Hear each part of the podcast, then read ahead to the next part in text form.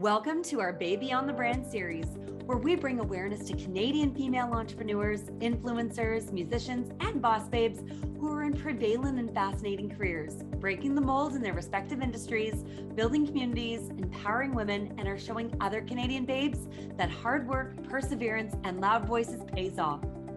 We hope that our series will inspire you as you build your own successful empire and pave the way for your own revolution. Get inspired, feel empowered, and get to know more about the babe beyond the brand.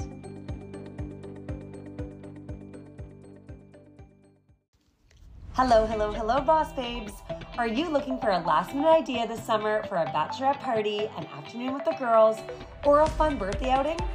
Ottawa Valley Women in Business Events is hosting a wine tour, and we are rounding up Ottawa Valley babes for an afternoon at the Little Red Wagon Winery in Shawville, Quebec. Come jump on our wine tour bus, enjoy an afternoon sampling wines, stroll through the beautiful vineyard, and enjoy an assortment of charcuterie, pop-up vendors, and professional photos of you and your besties. We're also bringing along the small town co-babes with us so you can shop with them right on site. Come snag your seat on the bus, grab the girls, and let's kick off the summer. Grab your tickets on our Facebook page or Instagram at Eventbrite, Boss Babes Wine Tour, we only have a handful of tickets left, so be sure to grab yours before they sell out.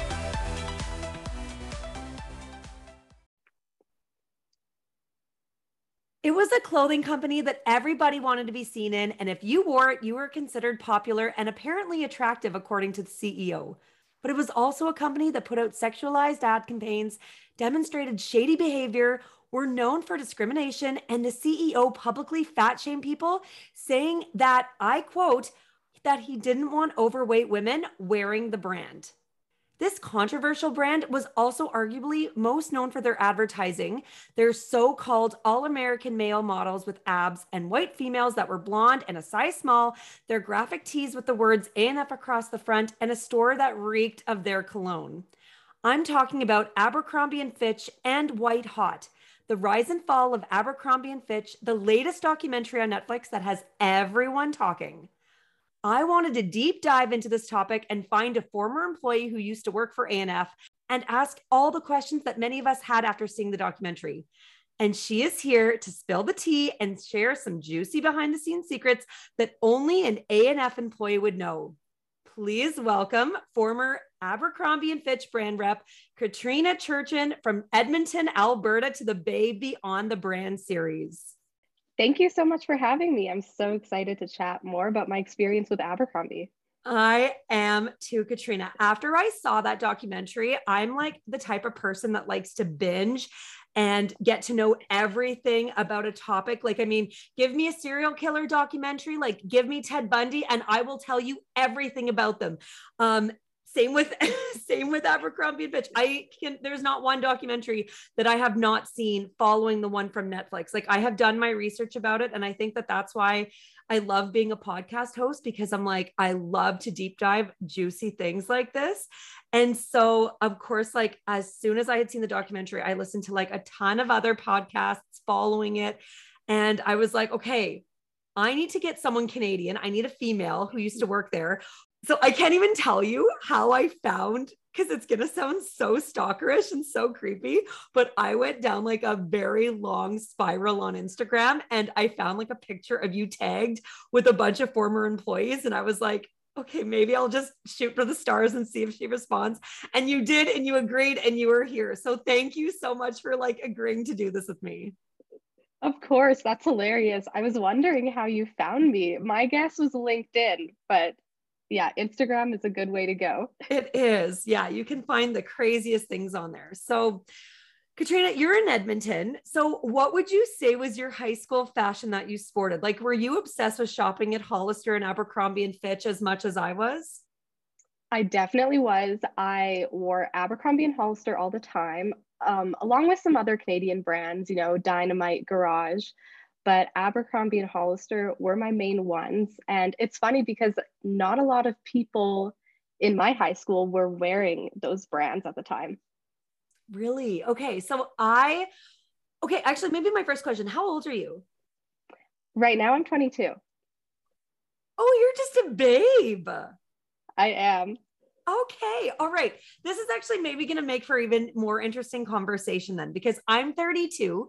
And so when I went to school, my generation, like we were, we were all wearing Abercrombie and Fitch when I was in high school. We were wearing um, Hollister. We were, we were wearing Aeropostale and American Eagle.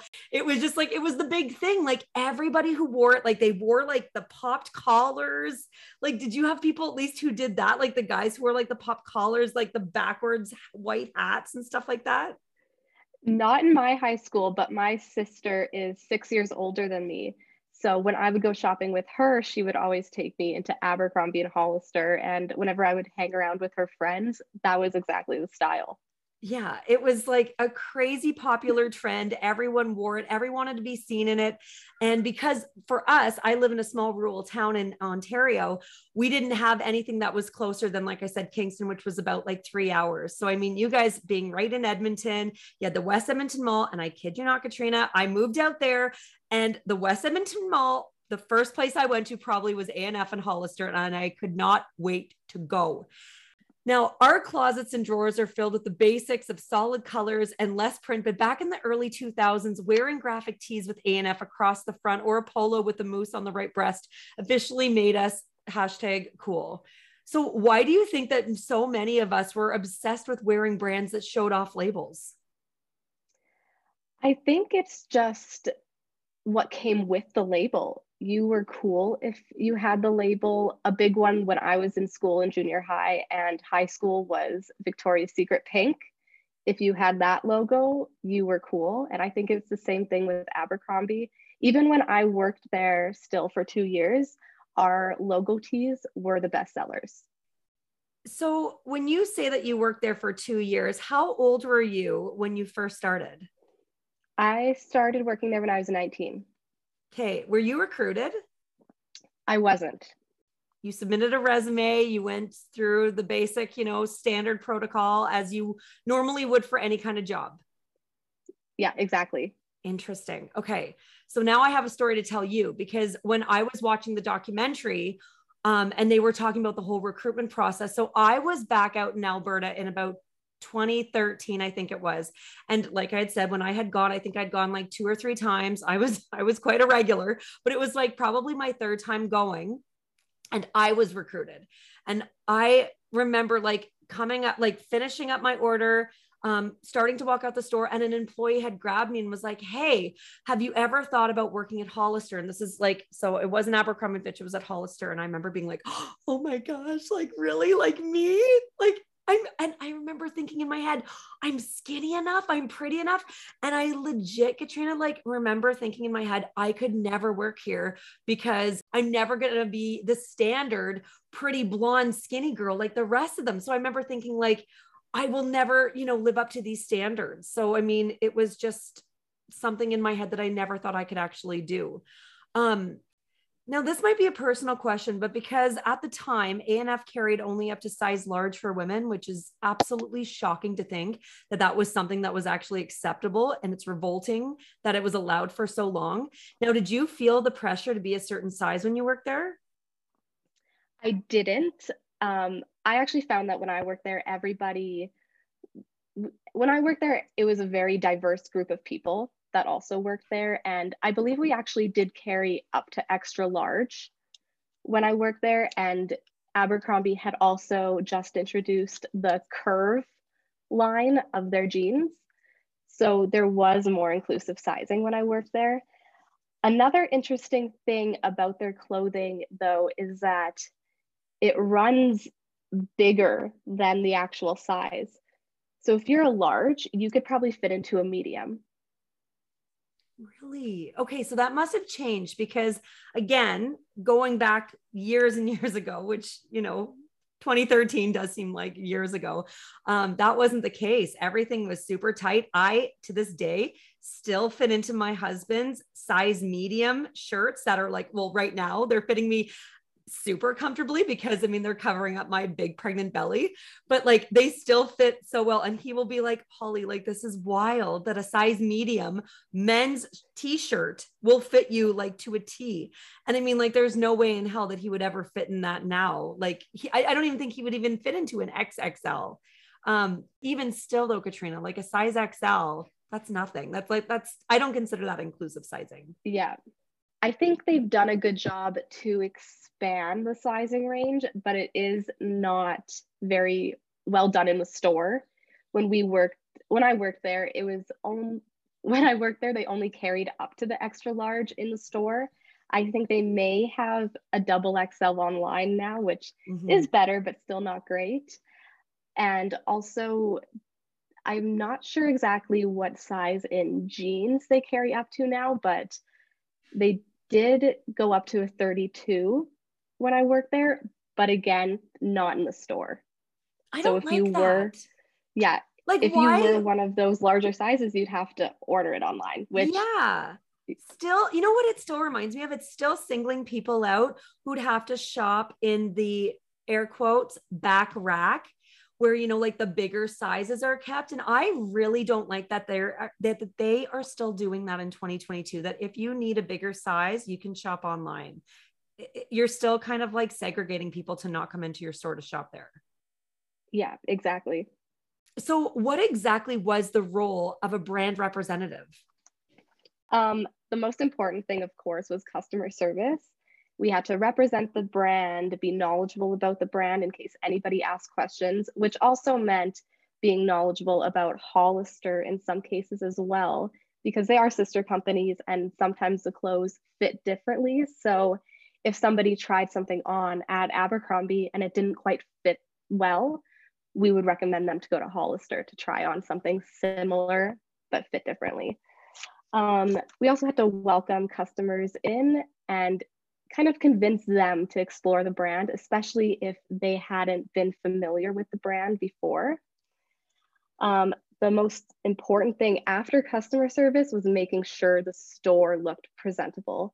That meant folding clothes all of the time. A big thing was tucking the tags in um, they never really told us why that was important, but kind of the gist of it was that so people didn't know the price because Abercrombie clothes are a bit pricey. So if the tag was tucked in, you would fall in love with the clothing first, and then you'd see the price. And kind of the goal was that your love for the item would overcome the price.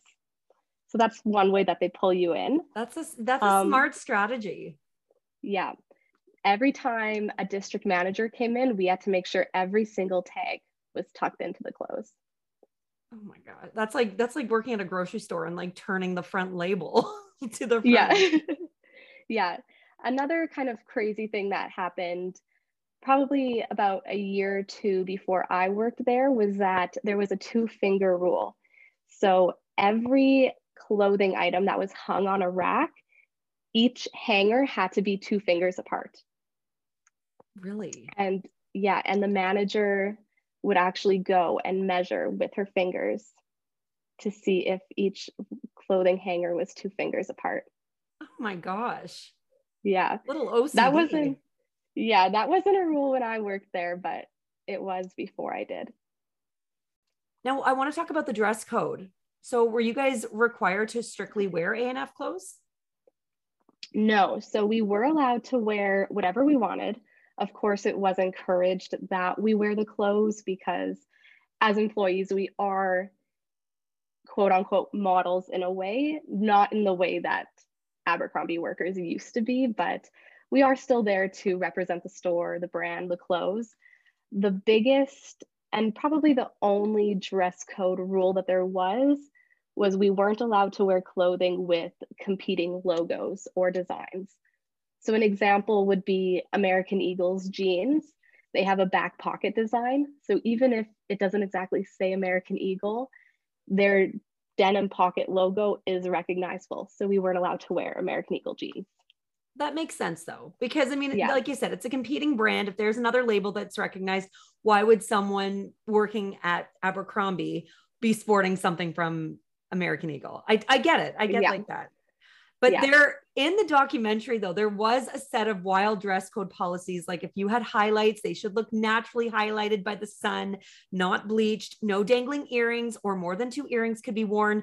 Only natural looking nail polish could be worn. So, what other policies did you and the staff have to abide by? Honestly, there really weren't any policies, though when I did start there, they did still give that same spiel about the natural makeup and natural nails, but it's not really enforced. At least in our store, it wasn't. Yeah, that was mind blowing to me watching that part. I was like, as if that was a thing that you would be judged on your appearance for even how your hair and nails looked. Like, that's wild. Yeah. Um, okay, let's further get into the dirty. So, do you think that a person's looks or clothing had to do with their recruitment while they were casually shopping at the store? I'm blonde you're blonde. I know that you still applied the regular old fashioned way, but I mean, you to look at you and to think, you know, back then, Katrina, you'd be a shoe in white, blonde, blue eyed female. Yeah, it's kind of crazy to think think that way. I don't think recruitment plays as big of a role now as it did before. The only times that we ever really recruited someone were sometimes people would come in and they would kind of hint that they wanted to work there. And we did have a stack of like application cards that we would give out to people if they kind of inquired about it. Um, but other than that, the only other time we recruited would be during the holidays. Now, did you find that there were a lot of other staff that looked like you, or did you find that there were there was more diversity? Definitely more diversity, which is a really great thing. Okay, good. That's that makes me happy to hear that at least they are following what they are now putting out. So that's good. So in the documentary, we saw that people of color were hired but had to work in the back stock room and weren't even given priority shifts. Now, did you see that everybody had the same equal rights when you worked there too? Yeah, I would definitely say that everybody had the same equal rights. In fact, we did have a few stock workers, but most of us, I would say pretty much all of us, had to be put in the stock room at some point.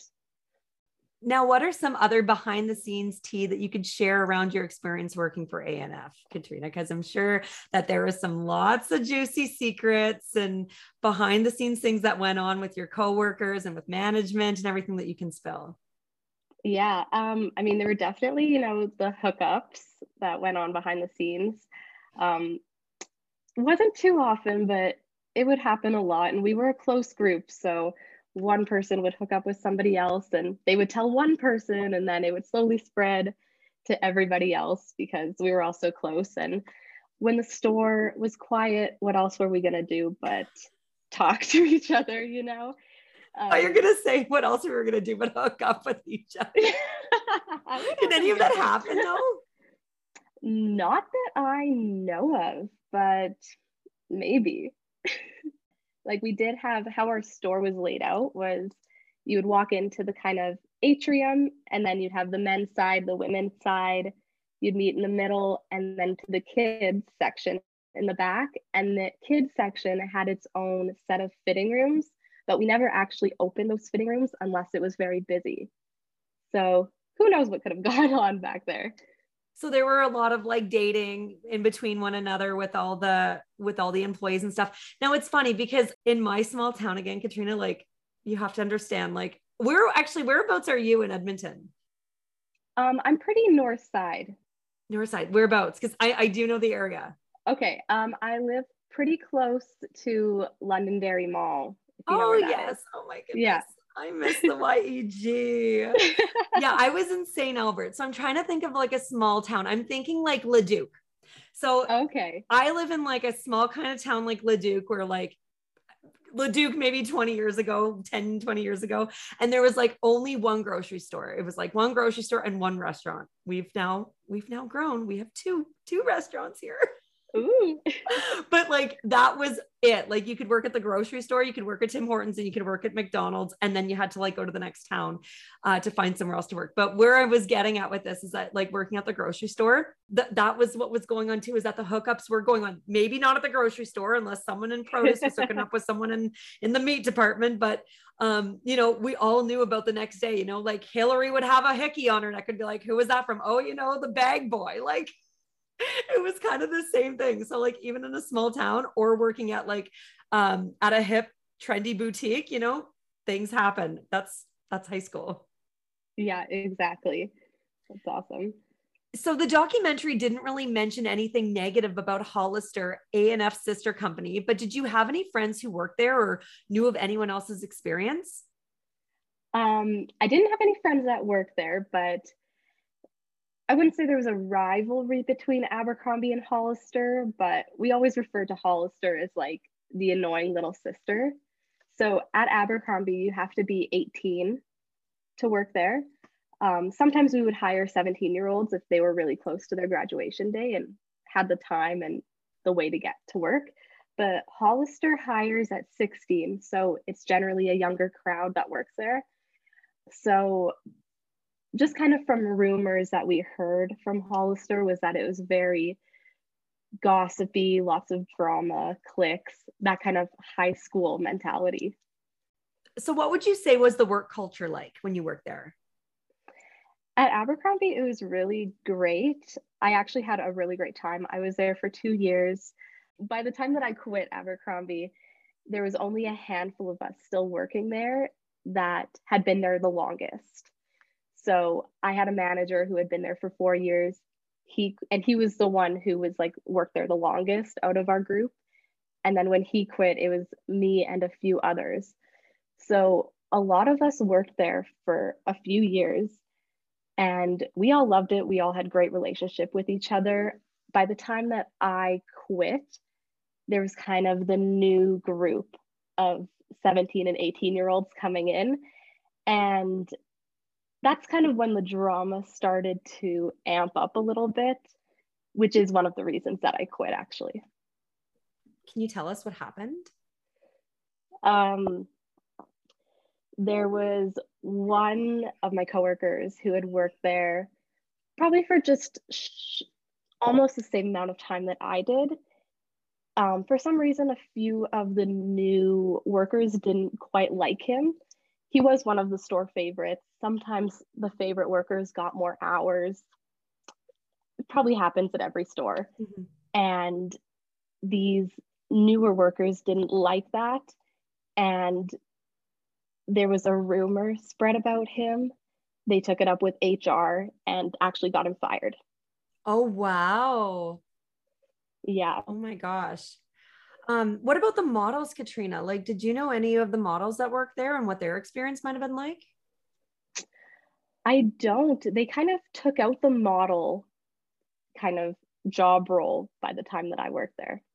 And I remember actually once I was working in the front, one of the front rooms, and a woman walked in and she was like, Are you a greeter god? And I had no idea what that even meant. No, but, I, but I you're like, no, but I yeah. like it. I was like, I could be. I don't maybe. I would say the closest thing that we had to like models was during the pandemic when our store had capacity limits and we had to have somebody outside like counting everybody that walked yes. in. I feel like that's the closest thing that we got to having people outside the store, like representing the store. Now, what about the layout of the store? Because again, when I remember going there, it was very dark. Um, the musky scent of A&F perfume immediately hit as soon as you walked in. Was that still a thing when you worked there? Because obviously now with all these laws, with scent, uh, scent regulations and stuff like that, um, was that still pretty prevalent? So the store is much lighter now. They did renovations to both Abercrombie and Hollister. So they're very bright and light, um, but we do still have the scent. Um, there's a system actually in the ceiling that sprays it on like a timer. Yeah, because I guess back in 1999, 2000s, like they were actually physically going around spraying the spraying the clothes. I kid you not. I remember like buying like bottle after bottle. Oh, this is so embarrassing. I remember like buying bottle after bottle, spraying my own clothes so I would smell. And it was never I just felt like it was never enough until like I'd go out in public. My friends were like, Holly, you reek. That's so funny. Oh. It, it actually oh. kind of blows my mind that the fierce scent still exists. I know. Like, I think if I would smell it now, I'd know immediately what it would smell like. Yeah. Oh, I sprayed that stuff way too much. So, Katrina, what do you think about the evolution of A&F? Do you think that the CEO, who's now a female, has done a good job transitioning the brand and making it become more inclusive? I think the new CEO has done a really great job at transitioning the brand. I know we kind of talked about the sizes and how it does go up to ex- extra large, but that's not great. But I think where they've really expanded is in the jeans because they do go up into the 30s, which is a really good transition from what they were at. And also, I think they've done a really good job at being inclusive and diverse. They have a lot of diverse models now. Um, they also have like a pride collection that they release every year with donations going to um, an LGBTQ plus charity. They also released a Black Lives Matter collection. Um, and even throughout the year, the organization supports a lot of charities and in store, each branch does as well. So they're moving forward, they're making progress, but they still have yeah. a long way to go, I would say. Definitely a long way to go.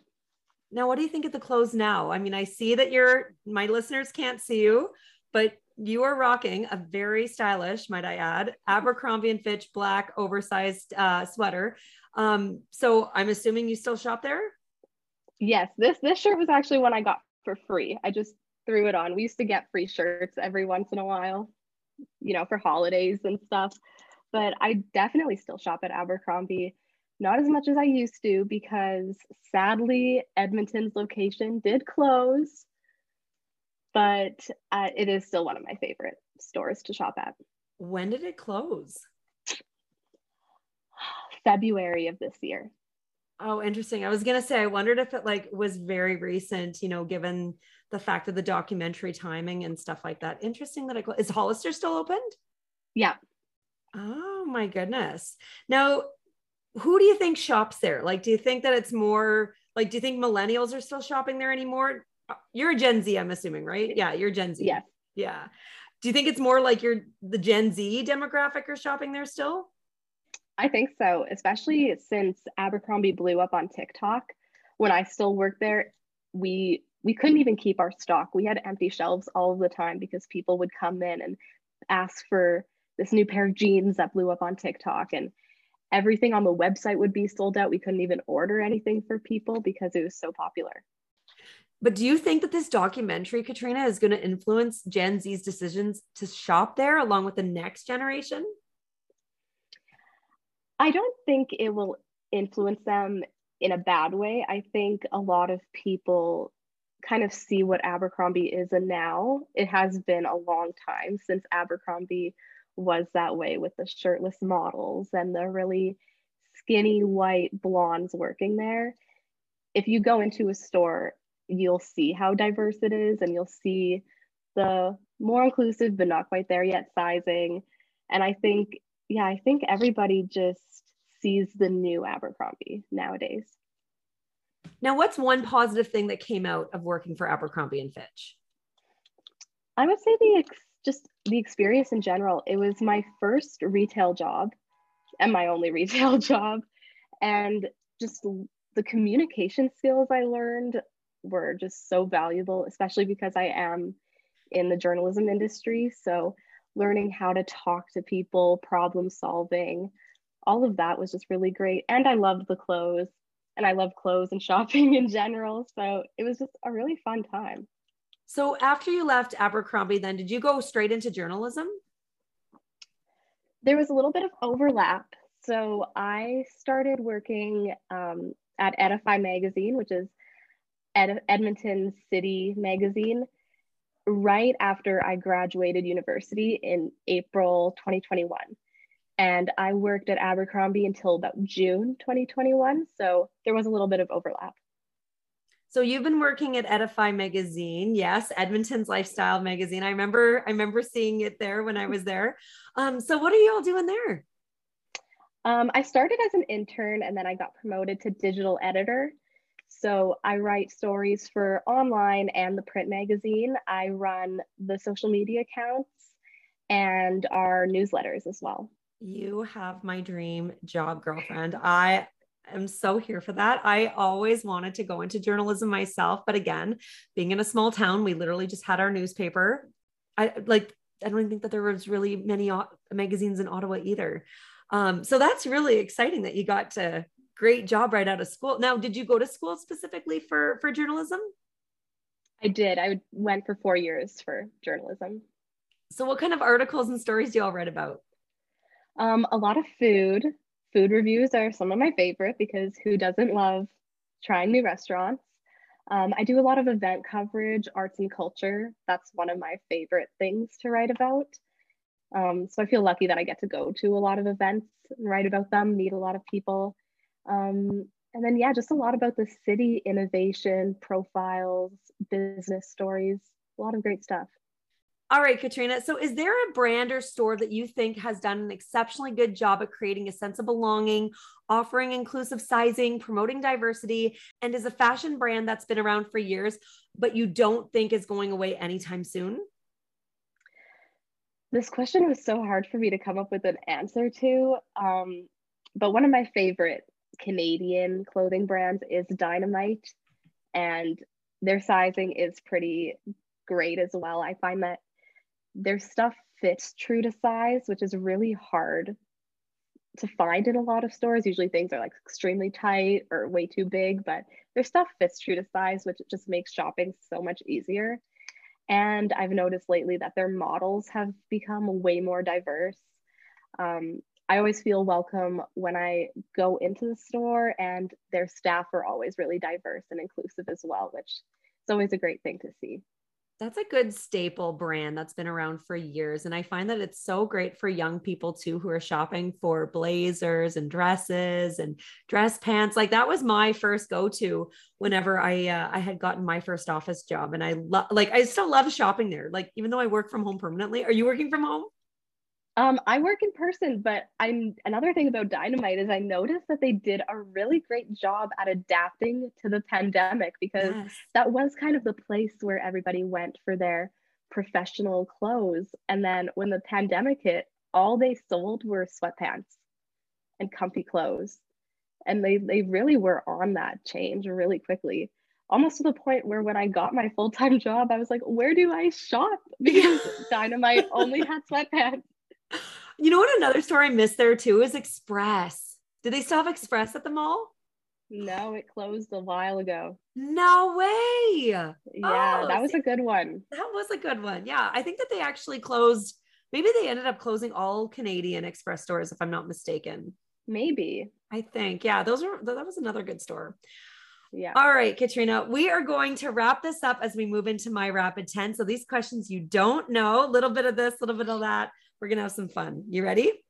Ready. All right. Do you still follow Abercrombie and Fitch on Instagram? I do. What is the lingerie and activewear sister company to Hollister called? Gilly Hicks. I don't yes. know if it's still called. I don't know if they still have that though. Yeah, I don't know either, actually. Whoever's listening, go look it up. Let us know. Yeah. Did you used to cut out pictures of the shirtless men from the shopping bags and take them to and tape them to your locker? Because I may or may not have done this. I didn't. I was a bit too young for that, but I did keep the bags. Same here. Kept them way too long. Yeah. oh, here's a trivia question for you. Out of these three, which celebrity did not model for Abercrombie and Fitch? Was it Taylor Swift, Channing Tatum, or Dakota Fanning? Ooh, Dakota Fanning? Yes, that's right, girl. In 2013, what was the largest pant size Abercrombie and Fitch made for women? Was it size two, four, six, or 10? I'm gonna go with a six. Oh, that would be sad. It was a 10. Um, okay, I'm glad size to hear 10. that. yeah, I mean, still awful. Yeah. My goodness. How many Abercrombie and Fitch stores are left in all of Canada? Eight. Close. There's only five left. Although maybe now that really? gone, maybe there's only four. Wow. What's one place everyone should come check out in Edmonton if they come visit? Oh, do you mean like a store or like a, a thing? Yeah, it could be a store, it could be a restaurant, hotspot. Where do you like to go? Oh, there's a really awesome jewelry store. Um, it's on 124th Street downtown in Edmonton, and it's called So Pretty Cara Cotter, carries the most beautiful silver gold gemstone jewelry, and they actually worked with Jillian Harris a few times. Oh, no way. Yeah. Okay. Beautiful stuff. So if we like the jewelry, that's where we're going to have to go and check out in the YEG. Perfect. Yes. Do you own more Abercrombie or Hollister clothing? Abercrombie. Yeah, that's a given. Yeah. If you could play a role of a journalist in a movie or TV show, would it be the magazine journalist like Kate Hudson and How to Lose a Guy in 10 Days? Please tell me you've seen that because I know you're a little younger. Yes. Okay, good. or the journalist Jessica Pressler in Inventing Anna. Definitely Kate Hudson. Yeah, that would definitely be more of the fun role. Yeah, Although, I love that movie. Did you see Inventing Anna? Yes. So, so good. Oh, I know. I was like riveting throughout that whole series. But although that journalist, like, she was so dedicated to everything. She that was. Poor, that poor yeah. little girl's nursery. and Katrina, what's one Canadian business locally in the YEG or in Canada that you think everyone should know about? Oh, there's a clothing store in Edmonton called Shades of Grey. And I know it sounds like a lingerie store, but it's definitely not. It's like business wear, casual wear. And a reason that I really love it is because they carry some brands that Aritzia actually carries. So it's really nice to kind of buy the same stuff, but support the local business. And whereabouts are they located? There's a location on 124th Street as well, and a South Side location. Fantastic. Yeah. So another thing for anybody visiting Alberta, they don't have a downtown. And if you ask them whereabouts, you know, can I go downtown? Like, where do I shop downtown? They're going to look at you like you have four heads and they're going to be like, that's the business section. No, you want to go to Old Strathcona, you want to go to White Ave, 124th Street. Yes, like those are all the great spots to go. Um, thank you so much for for taking the time to sit down with me today and chat all things Abercrombie and Fitch too. Of course. Thank you so much for having me. It was so much fun. Katrina, do you want to plug yourself? Do you want everybody to, you know, follow you on the socials? Do you want to plug your magazine and anything else that you want to share? Sure. Uh, so you can follow me on Instagram at Katrina Turchin, which is K A T R I N A T U R C H I N.